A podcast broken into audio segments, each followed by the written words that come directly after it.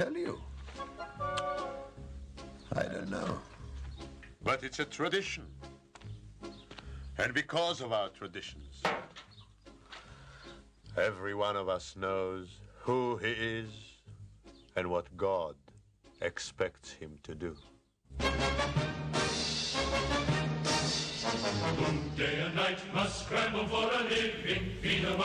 Hello, everyone, and welcome to Let's Talk Torah. I am Rabbi Tzvi Jacobson with New Radio Media, and we'll spend the next hour talking Torah, learning stuff, and having fun while we learn.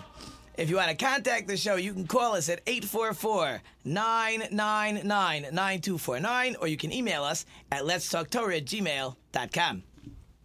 Before we even get started, I have to thank my repeat guest, Sandy Rosen. Sandy, how are you today? I'm doing great, thanks, Rabbi. How are you?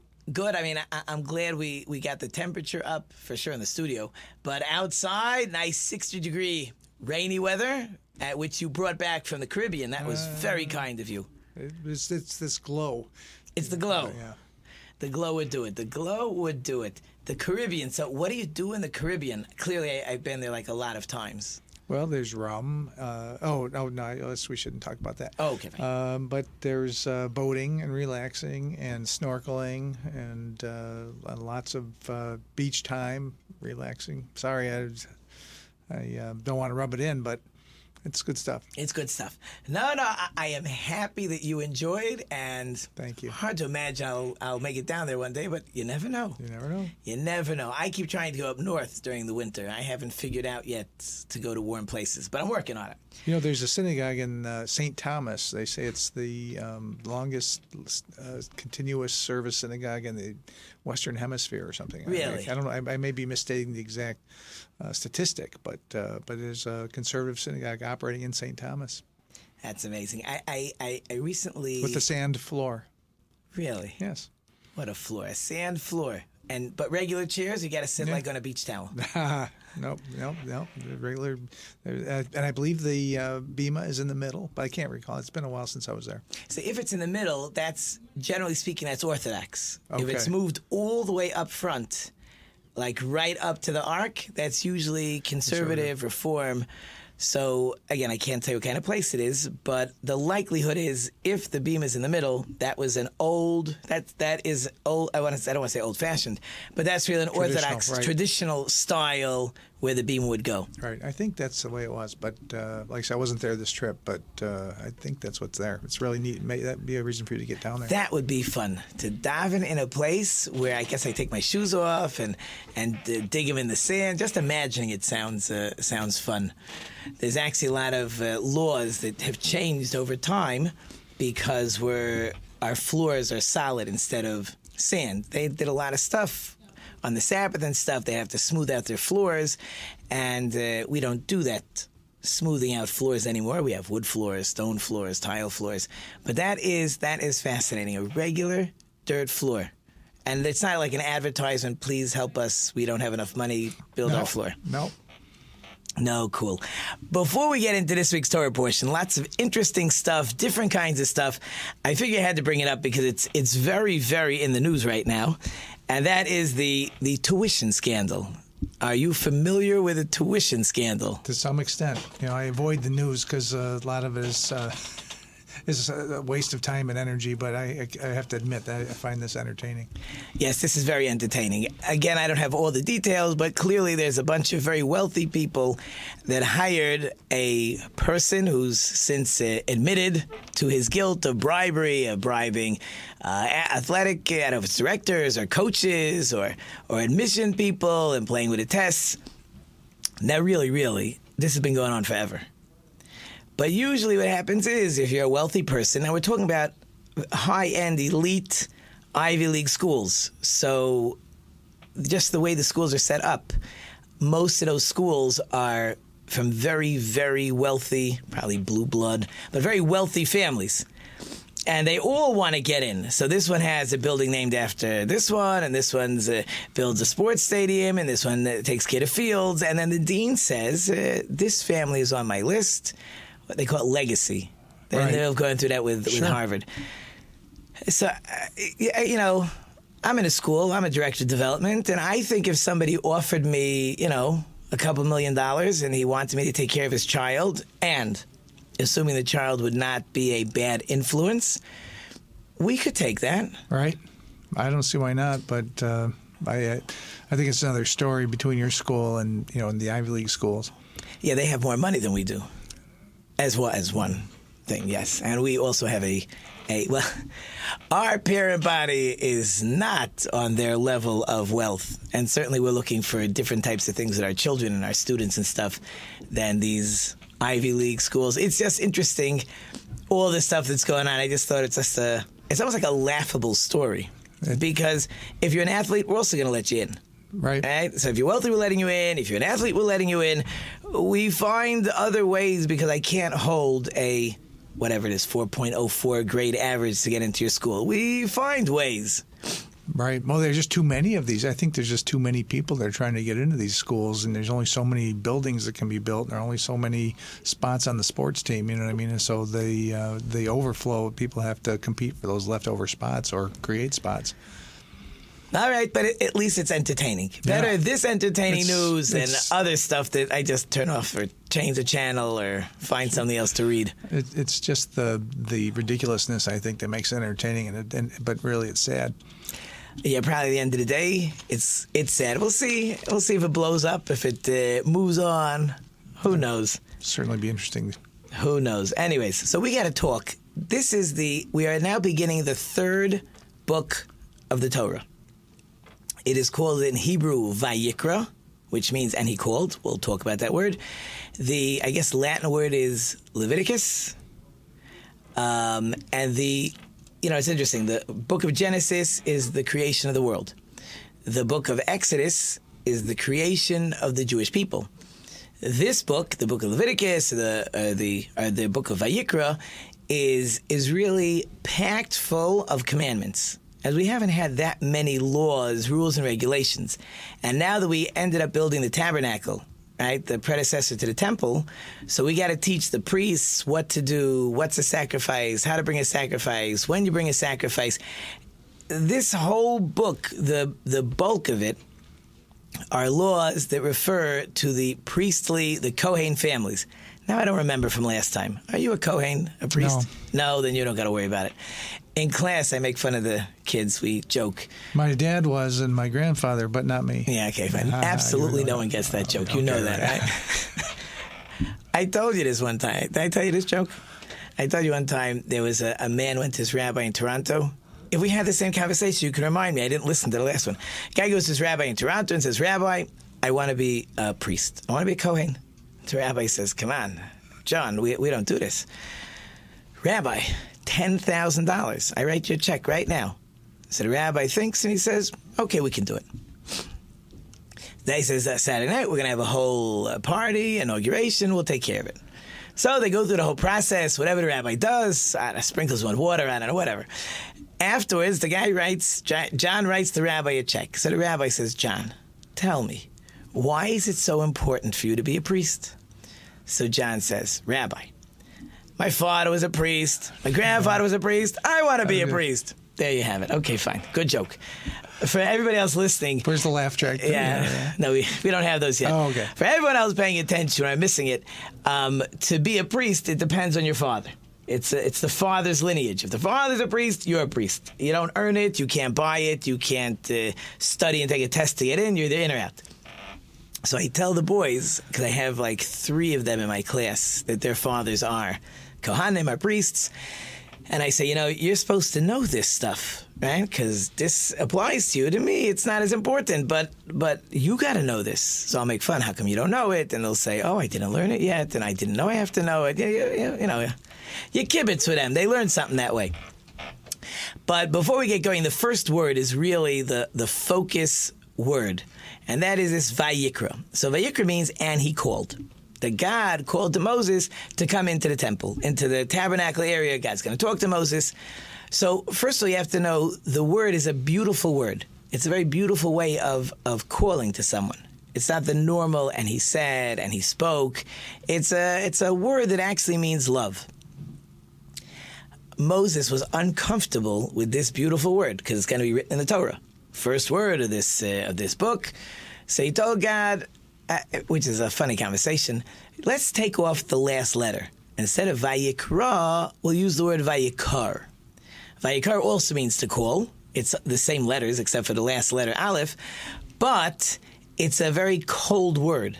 It, it because you take the Aleph off, it loses its warmth, and instead of being a beautiful way of calling somebody, it's really a, a very cold way. God says it's not happening. Right? I am not referring to you in a cold manner. So the compromise is they made the last letter they made small. So if you get called up to the Torah this week and you look that that first line of this book, you see the first one, two, three, the first four letters are big, and you see a teeny little last letter. That way Moses says it's not like full, and God says it's there, and everybody's happy. So that's his famous little letter. I can only try to imagine this conversation, God and Moses. Yeah. I picture God saying, "Just write down what I." You know, I am writing. What are, you, uh, what, what are you, my editor? Yeah, pretty much, right? And I was supposed to be writing letter for letter, word for word, and you're busy arguing with me. I told you what to write. Just write and be done with it. So it's interesting. This word is only used three times in calling to Moses. First time by the burning bush. He's called by the burning bush. He is called. I know I wrote it down. Using the same word. Yeah, Vayikra. He calls yeah. him by the burning bush. He calls him up to Mount Sinai when they're getting the Torah, Yeah. and he calls him here. So the question is, like, what's special about these three times? So they're Do they all have the small aleph? No. Or just this one. Okay. no, because this one becomes the special one. Okay. And uh, yeah, Moses didn't even ask on the other two. This one he knows is a special one because he's being called to go take the Jewish people out of Egypt. Okay, you call me for a job. You know I don't want the job. You're talking to me nicely.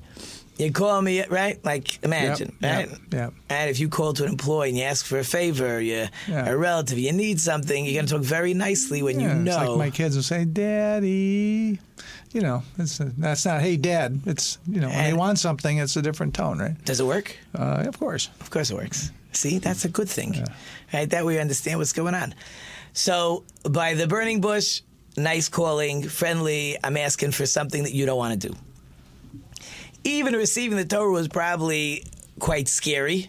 God's there, thunder, lightning, shaking, smoke, Yeah, getting the ten There's a lot of work tablets, climbing ten up the mountain. You know. I mean, it's up and down. It's not a major mountain. It's not. Uh, it's not mountain climbing, but it's uh, it's a mountain, but Okay. not major.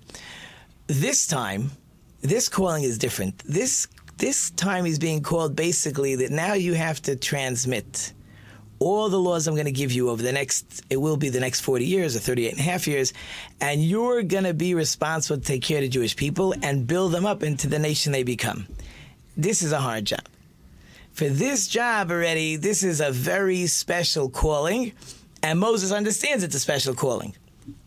And again, it's a job that uh, he didn't ask for, but now that he's been doing it, it's not like he can like back out and say, "Okay, you know, I've been it's been fun. I'm ready to retire and go to the Caribbean." Yeah, get somebody else. Yeah. Put, Yeah, out- put out an ad. Yeah, not happening. No, not happening. The funny thing is, there were people that wanted the job, Sure, right? and they and they were willing to fight Moses over it, and uh, Moses had to fight because God said it's your job. I actually had that once when I was in a school in Israel. I had, I had a job calling people up to the Torah, and I was uh, a school in Israel, and it was like a it was like an international school. Americans, English, South African, Swiss, Israel, different areas. And there were always issues who I called up to the Torah, like, oh, you called your friend, you called this guy, you didn't call that guy. So I went to the rabbi and I said, what do I need this for? Right? This is the last thing I want. I, if people aren't happy, I'm very happy to step down. So what does he say to me? No, you must keep the job. That's why I want you to have the job because you don't want it. So there you have it. So Nice try, though. it was it was a very good try. It was a very very good try. So we're gonna get to a few things where we talk about actual sacrifices, which then we'll we'll really get into it. But there's an interesting word. So God calls to Moses, and He says, "When a man." Very interesting word, Adam. Right, the first man is Adam. So the word Adam means man. The standard word for man in the Torah might be Ish, which also means man. Adam is almost never used. Right. It's used when we refer to the first man as Adam or Adam, and it's used by the sacrifices. It says when a man will bring a sacrifice. So the the Talmud talks about why the change of word. Like this is not the usual word. So we learn all kinds of laws from it. The simple learning is God has no interest in a in a sacrifice that was stolen. Right? If you think you're doing God a favor by stealing somebody's cow and bringing it for a sacrifice, God has no use for that. What does He need it for? All right. Right? So It's not really much of a sacrifice at that my- point, uh, you know. especially the word sacrifice with a dual meaning, 100%, right? No good. So, but here's what we learn out. We learn out from the word Adam or Adam that just like the first man didn't have to steal to bring a sacrifice, obviously, because there ain't nobody else, he owns everything. You have to be the same way. You're also not allowed to steal. It's a very interesting way of figuring something out because Adam couldn't steal because it just wasn't for There's no one to practical. steal from, yeah. No one, yeah, no one to take from. But we learn it out. The next lesson we get, the next lesson is the word Adam is like all inclusive. It's like a universal word. You know, it's not just Jewish people. As the, the concept of bringing sacrifices, the tabernacle obviously was blocked off from the world because they had all those clouds. But when we get to the temple, so the temple was really open season to everybody. Anybody was allowed to come to the temple and bring a sacrifice. It was open. So the Torah is saying anybody can come. We're going to see to become closer to God. We're going to talk about this word sacrifice, the Hebrew word for sacrifice. But anybody could come. And there was a, a very fascinating uh, prayer that King Solomon said to God when he dedicated the temple. And it was the tabernacles built by Moses and the Jewish people in the desert. We go into the land of Israel. That's the time of the judges, about 360 years. And then um, King David wants to build a temple. God says no. His son builds a temple. He makes the following request of God. He says, you know, when Jewish people are going to make sacrifices and they need something, they want something, they're asking for something, you do agree, you don't agree, you want to give, you don't want to give, no problem. But uh, the Jewish people understand God's allowed to say no. But if somebody comes from a faraway country and he's traveled and he's and he's not Jewish and he, he he's bringing a sacrifice, if you don't say yes to whatever he's requesting, God, he's not going to understand. He's going to say, "You're "Yeah, just another one of those idols." Therefore, Solomon says, a non-Jew who brings a sacrifice, God, you got to do whatever he asks for.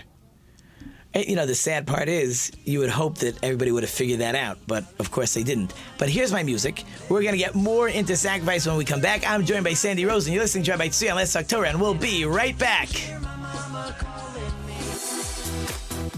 Welcome back to Pop That Culture. That's the horror movie. Bury the phone in the pet cemetery. It's got a card. I'm Ben Rose for the Motor City Juke Joint. I'll have interviews with musicians and a playlist curated by me just for you.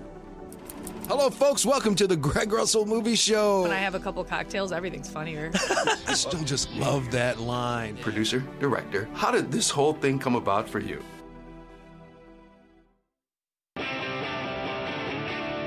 Detroit. It's the home of some of the world's most talented artists. It's where techno and Motown were born. It's a city where you can experience raw, untamed rock and roll. I'm Ben Rose, and I'm inviting you to join me weekday afternoons from 4 to 5 for the Motor City Juke Joint. I'll have interviews with musicians, info on what's going on around town, and a playlist curated by me just for you. It's all right here on newradiomedia.com. Can that itch be caused by stress? Now, we already know that stress can increase your odds of everything from colds to cancer. And now there's new research to suggest that stress can also make you itch. You see, it seems clear that stress activities the immune system of mice, making them itch, and the experts say the same is probably true for humans. The study from the University of Medicine in Berlin and McMaster University in Canada found that stress can exacerbate skin disease by increasing the number of immune cells in the skin. Now, these immune cells are believed responsible for initiating and perpetuating skin diseases that can make you itch. The report in the American Journal of Pathology indicates that doctors were able to prevent stress induced increases in white blood cells in the skin by blocking the function of the proteins that attract these immune cells to the skin in the first place. Now, more work is certain to come in this area of research. With another prescription for your health, I'm Dr. Jim Bragman.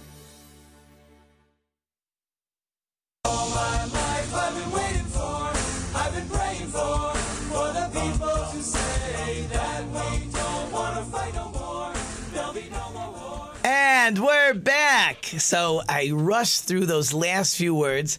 I'll tell you a funny story. So I study with my fourth grader every night. And it's like extracurricular, extra stuff. And he gets points and stuff for studying. And he's supposed to say the text and translate it. And I listen. If he doesn't know, I help him. Um, so we finished. It was about a half an hour. And um, when we're finished, he's all upset. I said, What happened? You were in a rush. You were in a rush because you kept saying all the answers. You didn't give me a chance. I said, Now, it happens to be possible I may have been in a rush, but not such a rush. Um, I said, I said, you know, usually when I study with adults, there's a give and take. You say a few words, I say a few words, I interrupt you, you interrupt me. It's a pretty standard. But in his mind, he's supposed to say every word. If he gets stuck, he says he doesn't know, I'm allowed to answer. But if I don't give him a chance, I must be in a rush. So it's an amazing what, what, a child focuses and says, "This is not the." I mean, at least he's honest with me. Like, tell me straight instead of being upset and not telling me. So that's fantastic. For sure.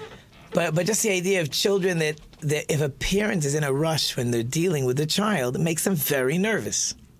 So I told him, I said, "I'm not in a rush." I said, "If it happens again, just tell me." I said, "I I meant it because we're like studying back and forth." But if you think I'm in a rush, I'll I'll immediately slow down and and I've done it to him sometimes where I was planning to go somewhere, let's say 8:30 at night, and he wanted another 15 minutes. He got another 15 minutes. So uh, very uh, yeah. Talk well, about children over there. You need feedback sometimes. No, I always need feedback. Otherwise, I never figure it out. But uh, we guess, and we do the best we could, and sometimes they help us, and sometimes not, and wherever life, life takes us. So we're ending that, that Solomon said that whenever someone brings a sacrifice, anyone who's not Jewish, in other words, a Jewish person who lives in Israel, he understands God could say yes, God could say no, but a non-Jew um, might not understand that. Therefore, King Solomon says you got to answer all their prayers. So just imagine if the if the world at large knew that whenever they brought a sacrifice, God was going to listen, right? Can you imagine what, what would have happened in the temple? What would you imagine? I'll tell you what I imagine. What would you imagine? I think they would be pretty booked. Oh, that's for sure. Yes. Oh, okay. Yeah. Weeks out, lines out the door, probably. Yeah. yeah. But I tell you what I imagine. I imagine that there would be this international guard, you know, surrounding Jerusalem. Right? In other words, you're not touching my temple because whenever I need something, I, uh, I go uh-huh. and take care of it, right? So this is this is I, we got to protect this place. Yeah, the golden goose. Yeah. Not only that, imagine what would happen. There's a Jew up north and he's farming, and it's holiday season, and really he should be going to the temple, but he's got to take care of his farm. So the non-Jew says, "What are you doing here? You aren't you supposed to be at your temple now? Because it's very important. Because when I bring my sacrifice, God listens to me. Oh, you know, I'm busy this week. I couldn't make it. Don't be busy. You go." I'll take care of your farm. I'll guard your farm. It would have been a very different kind of world, right? Not letting anybody come in and attack the the Temple Mount because it, it would be a, a universal resource. Yeah. yeah. Anytime you need something, any king needs something, he said, ah, "Bring me a sacrifice. God will take care of me." Okay, they're making a war. I'm not sure who wins. That's a problem. But uh, okay, that I'm sure God would figure it out. But it didn't become a problem, right? Okay, so but let's let's get a little bit into sacrifices. If I asked you, and we talked a little bit during the break, what is the purpose of a sacrifice? What would you say? I don't know. I I would say it's a, a demonstration of of love and appreciation. Excellent. Because what you didn't say, like you know the the old idolatry type stuff, they all believed that the God needed a sacrifice. Mm. Again, the God needs to eat, God needs to whatever. Their gods needed sacrifices. But this much, I'm very happy, right? You clearly know that that is not the purpose of a sacrifice. Now, I'll tell you the word. The word is fascinating. The Hebrew word is korban. Right. Korban. Right. The root of korban is karav. You familiar with karav? I know you know some Hebrew, but not this one. No. Karav means to come close. because the purpose of the sacrifice was to bring me. Karov, yeah. Yeah. That's it. Yeah. Karov. Okay, Yeah, so I yeah. put the stress on the wrong part. No, No, problem. that's right. Yeah, well, it's okay. Okay, Got good. it. Yeah. Right? So karov means to come close. So the purpose of the sacrifice slash now korban is to bring me closer to God. Right. So I would go to the temple, and we were talking before, and you would see daily miracles in the temple. Like which ones did you tell me before? Uh, that uh, the people were crowded shoulder to shoulder, but when it came time to prostrate themselves, there was plenty of room. Right, on the no- high holidays, there was no Kippur. fly- no, no flies and no smell. No and, flies, no uh, smell. Blood wasn't knee deep. Right. Well, they had. And- I don't know how they did that. Yeah, they, they oh. actually had like That wasn't canals a or miracle. That was okay. They had to, yeah, they that had much they- sewage. okay. Yeah, they had their, their plumbing and yeah, they were pretty good about that. You came there, you saw okay. the. It could be a miracle. I mean, you know. All right, well, let it be Anyway, okay. I accept that could be a They had to go somewhere. I, it does say the pottery actually sunk into the ground. Well, Yeah, because you got all these pots and pans that you're using, like it's piling up. Where's it going? So there were the the the Mishnah says there were ten miracles. There were really more. It just depends what counts, what doesn't count. But um, anybody who went there felt the presence of God. That was how you became close.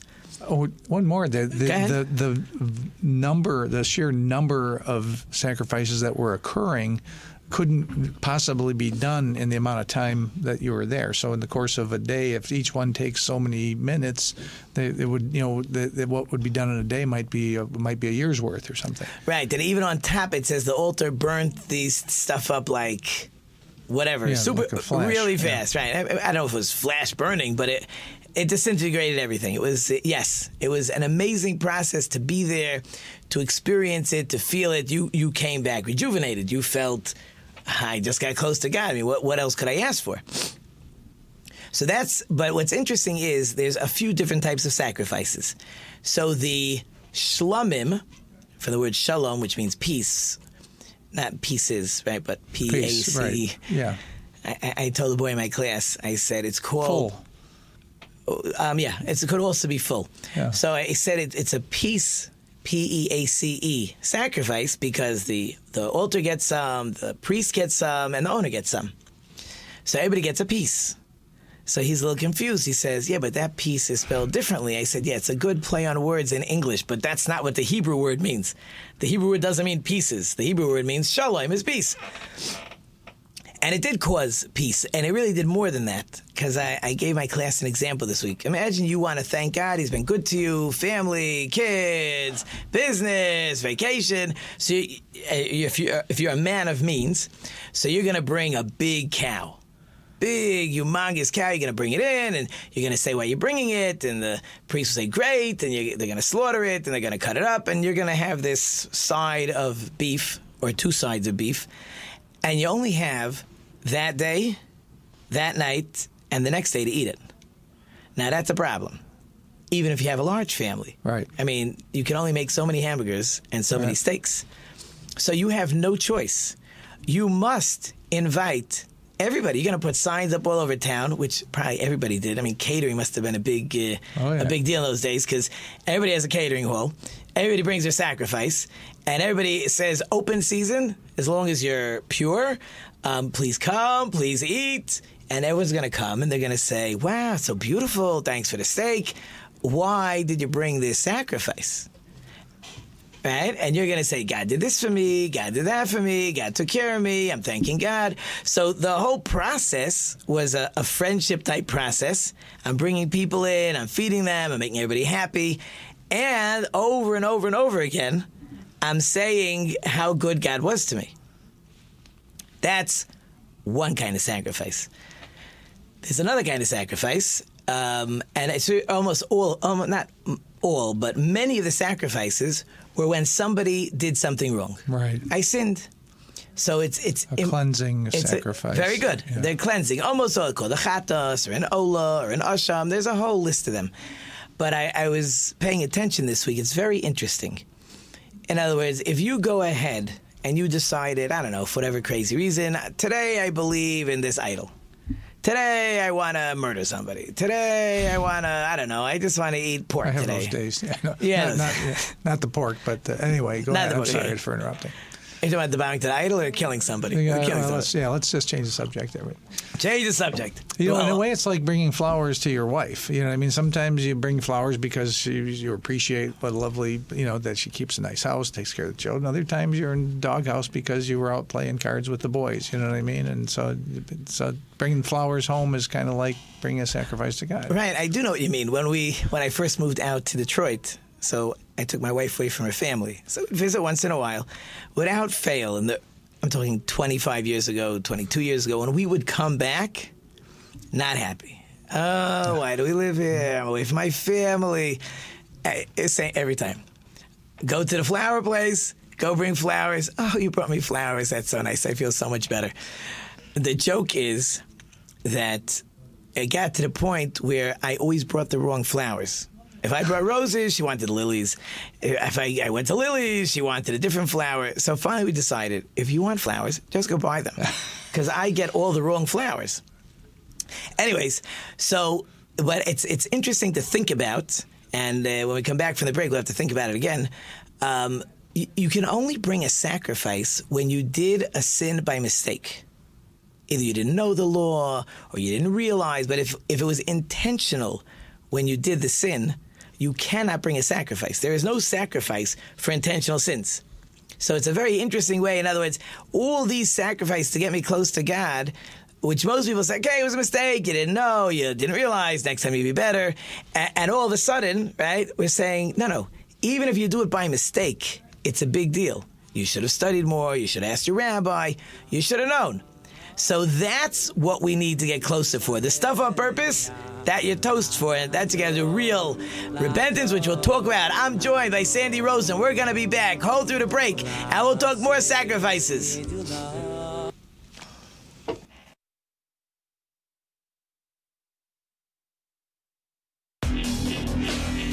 I'll tell you what happened. Today, Morty, I the Szechuan sauce. We're at C2E2 with the legendary Chris Claremont. Greetings, my fellow geeks. My name is Jordan Trevelyan, and this is Get It to the Geeks. We're here with David Yost, the original blue Power Ranger. Nobody promised you when you bought the thing on PS4 that you could play it on Switch. But your, your excuse is garbage. I'm gonna pull out my crossbow. All right, sweet chainmail armor. Let's see what you got.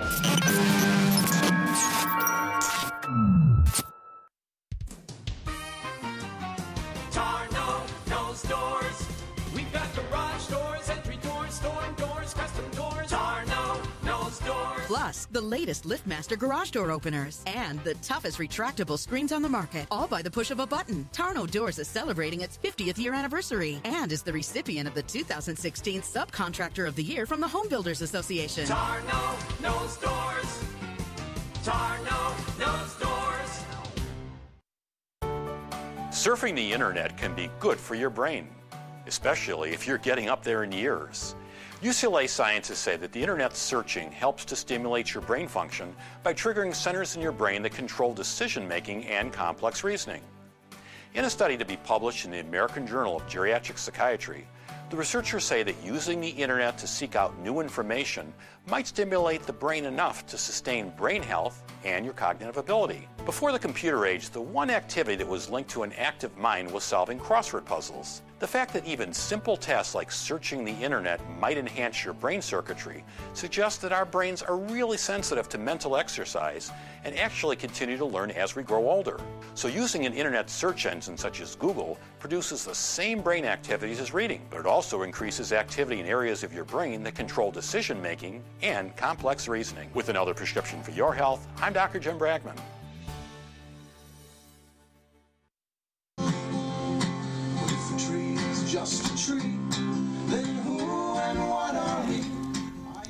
And we're back, and time is flying. And Sandy wants to talk a little Purim, but we're gonna we're gonna get there. We're gonna get there. Don't worry. But an important sacrifice to talk about is the flower sacrifice. In other words, we talked animals. We talked. No, you mean flour, the grain, not. Oh, the right, not the I yeah, had before, right? well, Not giving flowers to your wife, right? Okay. F L O U R. I get to practice my spelling because Right, I two got to help my tenths of a measure, and everything. it's uh, Sometimes two tenths. Some, this Okay. happened to be one tenth. Oh, okay. So what happens is it's it's expected that a man of means will bring larger animals because he can afford it. somebody who's not as wealthy, maybe a smaller animal, somebody who's poor will actually bring birds, but not chickens. There were birds that would actually fit in your hand. I think it's called a turtle dove or a, or something like that.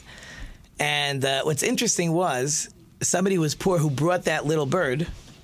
Um, they actually burnt it with the feathers, even though feathers have a horrible smell when they're burnt. And that it doesn't say that there was a miracle that you didn't have the bad smell. That you smelled. So the question is, why do we want the feathers on that bird? Because God likes the smell.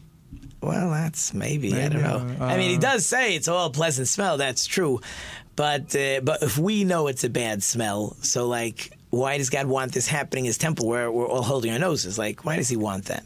Yeah, I don't know. You got me on that one. Okay, good. I, I tell my kids Stump in the class. chump.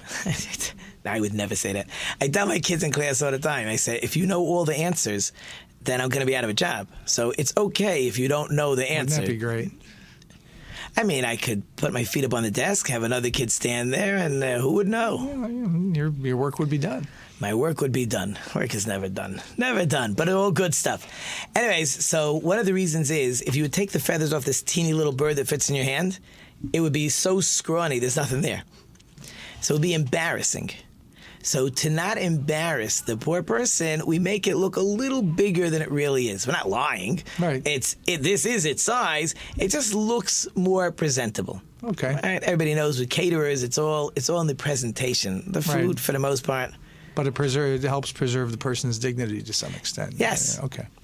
So now we get to the really poor person. The poorest person will bring flour, F L O U R, to not confuse our roses and lilies. So he's going to bring that flower sacrifice, and the, the Torah again uses a fascinating word to describe the person bringing it. Instead of saying a man, or like we said before, Adam, now it says nefesh. A soul. Very good. It says a soul will bring flour. A flour sacrifice, and you could. There's oil and there's some spices, and you could make it. It's always matzah. It's never bread. It's it could be uh, deep fried or lightly fried or baked or plain flour. You have all kinds of options. So the question is, why does the Torah refer to it as a soul who brings? Uh, It's a person like everybody else. You Want to give it a shot? Um, no, I'm drawing. I don't have anything good for you. Okay, so I, I probably say this all the time because I, I just I appreciate. I know this. the answer, but I want to give you the pleasure of teaching. No, I'm just kidding. You are so nice I'm to so, me. I'm See, so full is- of baloney. That's why I'm going to bring you back again because you're so nice to me. But in any case, um, the poor guy, if he's so poor that he can't afford a bird, so where to get money for flour? So what he did was he didn't eat for a day or two, hmm. or he didn't have supper for three or four days, and he kept putting aside a little bit more, a little bit more. Now I got enough. So this guy is giving his soul. He's giving his life. He's a guy that when he brings a sacrifice, it's not just okay. There's money in the bank account. I spent my money in the bank account.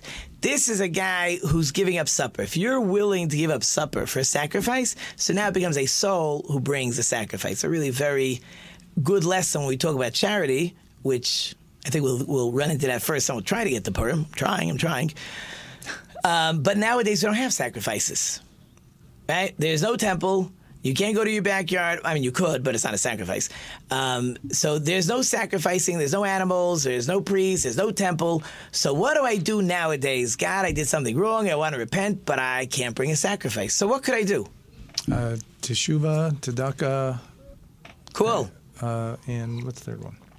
Tefillah. Tefillah. Thank you. Yeah, So- yeah, that one's important. So charity always works. Right. Charity works. Prayer works. Repentance works. It's just harder. Right. This was a little bit of an easier way out. Again, it's not a freebie, right? Right, And we already right. said it's only when you did something by mistake. Right. But it, it's real. And I was, I got to do something real and a little bit. I got to embarrass myself. And I was, when I'm walking in with the cow that we're all sharing, everybody knows that's a thank you sacrifice. Right. When I'm walking with a sacrifice that I'm not going out with any pieces, so for sure the priest working with me, right? Oh, so why are you bringing this? Oh, you know, I'd rather not say. Well, then we'd rather not bring it, right? Because we got to know if you're bringing the right one for the right reason. We got to make sure you're repenting, right? That was a process in repentance. And interesting enough, there's a fourth way, and that is um, I can actually study the laws of sacrifices. If I study the laws of sacrifices, so God says, you know, you, you, you're talking about sacrifices. I look at it like you brought a sacrifice. So we had to make sure we wrapped up our sacrifices.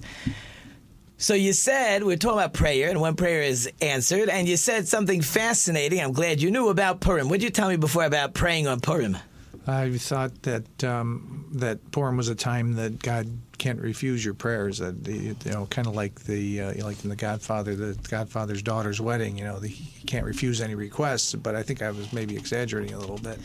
Yeah, I'm not sure it's exactly like The Godfather on that part. Yeah, that's true. Um, it says that Purim is a day that's good for prayer, and it's more, I don't know exactly what this means, more open. In other words, it, there's a better chance. You may not have to work as hard Right. to get God to accept prayers, but it's not an automatic. Because Purim itself is a day, that's the holiday coming up. Purim is a day that we survived because of our prayer. Right. In other words, once the decree came out to annihilate the Jewish people, so Mordechai says to Esther, "Go to the king." Right. And Esther, first she of course doesn't want to do it, uh, do it. But uh, but what do you know what she tells Mordechai to do before she goes to the king? Yeah, but put on sackcloth and sit in the ashes and And fast. pray. Oh, oh, Fa- pray. Fast for three days and pray. she fasts. Right. In other words, she's not going to go to the king until everybody's prayed. If the whole country is praying and all the Jewish people are praying, I got a chance Right. that we'll be successful. And, yep. She But- wanted to get some assistance from upstairs. Yeah, or, or everything from upstairs. That which we'll talk about in the next show. But um, yeah, uh, so she understood it's all prayer. So since their prayers were answered and she was successful and Haman eventually is executed, so obviously prayers were answered. Anytime prayers were answered, that becomes a good time to pray. Now, there's a little bit of a difficulty on what I just told you because in the calendar it doesn't work. The story of Esther being successful, believe it or not, takes place on Passover. It was 11 months later. 11 months later, the actual, uh, not civil war, but the war of Purim took place. But we already prayed 11 months earlier. So it wasn't the Purim day that our prayers were answered, it was at a different date. But since the outcome of the prayers, I guess, becomes the Purim holiday, so it makes sense to say that that's the day that's a good day for prayer. But it's an interesting? Like it's just a little bit off on which day the prayers are working and not working. So I have a few minutes left over here in this. Yeah, go ahead. But we can still pray on Passover too. You can always pray. Prayer is always good. Okay. Always accepted. As somebody uh, said to me recently, your prayers are always accepted. But it's like a parent. You ask your parents for something, they listen to you. Right. And sometimes we say no. Right. Like my daughter going shopping. Yep. And it's an everyday discussion. Oh, I, you know, I didn't realize I needed this. But now that I see it, I really need Uh-huh. one. Oh yeah. So sometimes you say no, sometimes you say yes, sometimes they come home with it and say, maybe you should just return this because it was on my credit card. And yeah, if you ever try this with your kids, you know, I think you, I think it's good for you uh, to buy this jacket. Um, we'll split it. And as soon as you say we'll split it, right? Okay, I, I, I don't know if I really need it. Let me think about it. Right? Oh yeah, yeah, yeah. No, when uh, when it's free, it just certainly changes the decision making process. easily. So there's an interesting idea talking about sacrifices. So who paid for the public sacrifice? And every day there's two public sacrifices on the Sabbath, on holidays there's sacrifices. So who paid for all this? The the temple didn't have fundraisers like me. So who, who No did? raffles or anything. Well, so I mean, you, you you gave me a hint, so I can't take credit for knowing the answer. But there was a collection, right? Sure. The collection actually was a small coin. It was actually a half coin. So we we do the same thing nowadays. We give a half coin to show uh, that there was once a half coin given. It was also used to, for a census, and it was only men, by the way. Men twenty and over would give this half coin. They're called a half shekel. This is the top half. Um, you know, it doesn't say oh, which okay, half it was. okay. But thank you for that one. Um, That was so good. I completely lost my train of thought. Jamar, excellent. No, I love that. worth it. No, it was okay. It's fine. Men so, over 20 Men over 20, if they wanted, they could give for the children and for the wives, but that was, it was demanded from the men over 20. And that collection raised enough money for public sacrifice for the year, and any leftovers, they would fix up the temple or fix up the city of Jerusalem or the roads or any other maintenance they needed. That was a fundraiser. So there's merit to giving that charity every year. That small amount of charity also has merit. So Haman says to Achashverosh, he says, I want to give you 10,000 loaves of silver, which by